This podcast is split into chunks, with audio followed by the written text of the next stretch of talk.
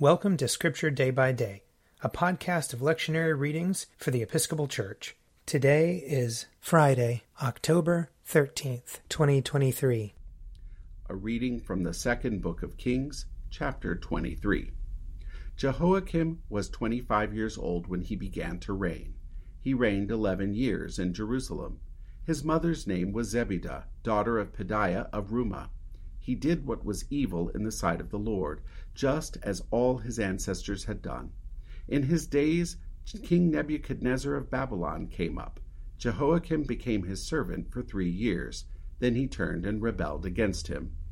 The Lord sent against him bands of the Chaldeans, bands of the Aramaeans, bands of the Moabites, and bands of the Ammonites he sent them against Judah to destroy it, according to the word of the Lord that he had spoken by the servants the prophets. Surely this came upon Judah at the command of the Lord, to remove them out of his sight, for the sins of Manasseh, for all that he had committed, and also for the innocent blood that he had shed. For he had filled Jerusalem with innocent blood, and the Lord was not willing to pardon. Now the rest of the deeds of Jehoiakim, and all that he did, are they not written in the book of the annals of the kings of Judah? So Jehoiakim slept with his ancestors. Then his son Jehoiachin succeeded him. The king of Egypt did not come again out of his land, for the king of Babylon had taken over all that belonged to the king of Egypt from the Wadi of Egypt to the river Euphrates. Jehoiachin was eighteen years old when he began to reign. He reigned three months in Jerusalem. His mother's name was Nehushta, daughter of Elnathan of Jerusalem. He did what was evil in the sight of the Lord, just as his father had done. At that time, the servants of King Nebuchadnezzar of Babylon came up to Jerusalem, and the city was besieged. King Nebuchadnezzar of Babylon came to the city while his servants were besieging it. King Jehoiachin of Judah gave himself up to the king of Babylon, himself, his mother, his servants, his officers, and his palace officials. The king of Babylon took him prisoner in the eighth year of his reign. He carried off all the treasure of the house of the Lord, and the treasures of the king's house.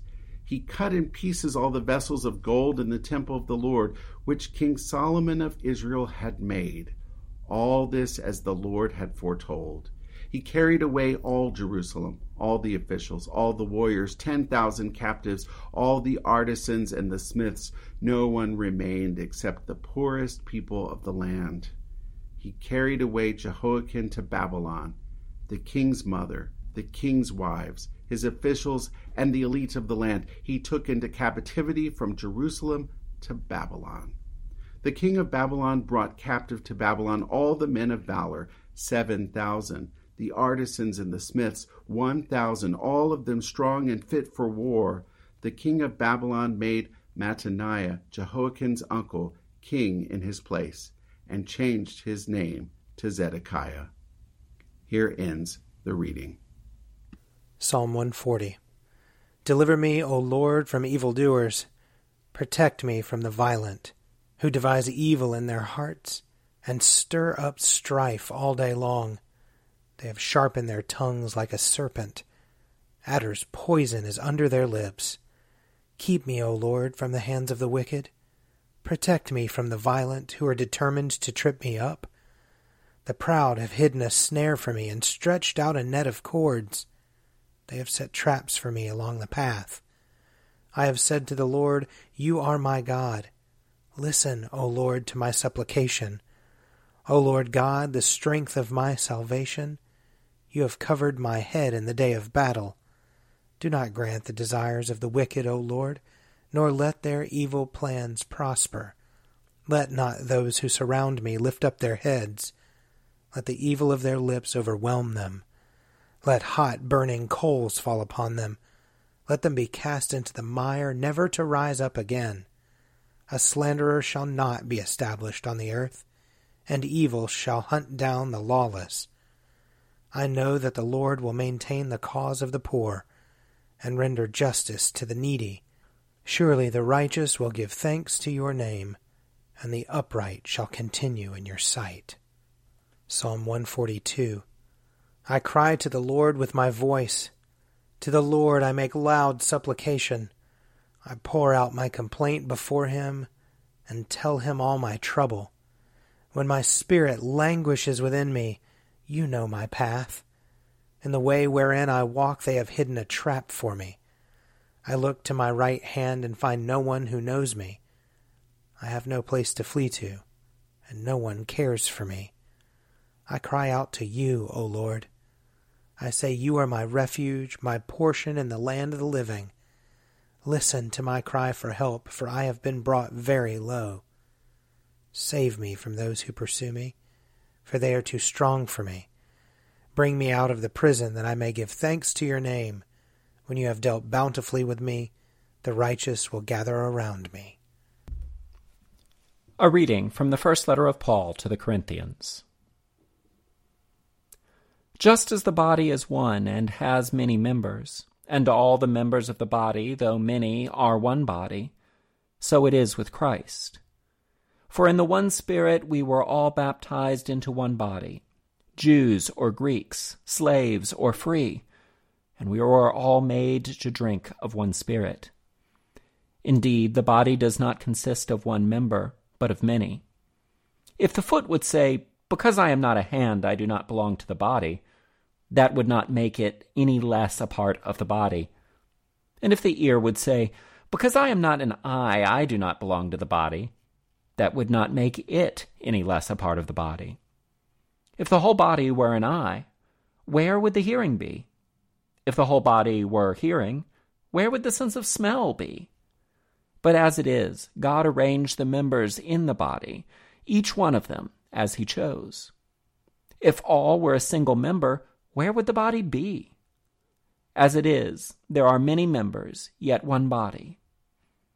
The eye cannot say to the hand, I have no need of you, nor again the head to the feet, I have no need of you. On the contrary, the members of the body that seem to be weaker are indispensable, and those members of the body that we think less honorable we clothe with greater honor, and our less respectable members are treated with greater respect, whereas our more respectable members do not need this. But God has so arranged the body, giving the greater honor to the inferior member, that there may be no dissension within the body but the members may have the same care for one another. If one member suffers, all suffer together with it.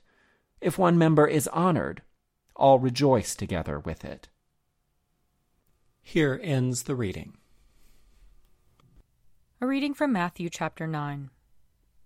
As Jesus went on from there, two blind men followed him, crying loudly, Have mercy on us, son of David! When he entered the house, the blind men came to him and Jesus said to them, Do you believe that I am able to do this? They said to him, Yes, Lord. Then he touched their eyes and said, According to your faith, let it be done to you. And their eyes were opened. Then Jesus sternly ordered them, See that no one knows of this. But they went away and spread the news about him throughout that district. After they had gone away, a demoniac who was mute was brought to him. And when the demon had been cast out, the one who had been mute spoke, and the crowds were amazed and said, Never has anything like this been seen in Israel. But the Pharisees said, By the ruler of the demons, he casts out the demons. Here ends the reading. If you would like to read a meditation based on these readings, check out Forward Day by Day, available as a print subscription, online, or podcast. I'm Father Wiley Ammons, and this podcast is brought to you by Forward Movement. Learn more about our work to inspire disciples and empower evangelists at www.forwardmovement.org.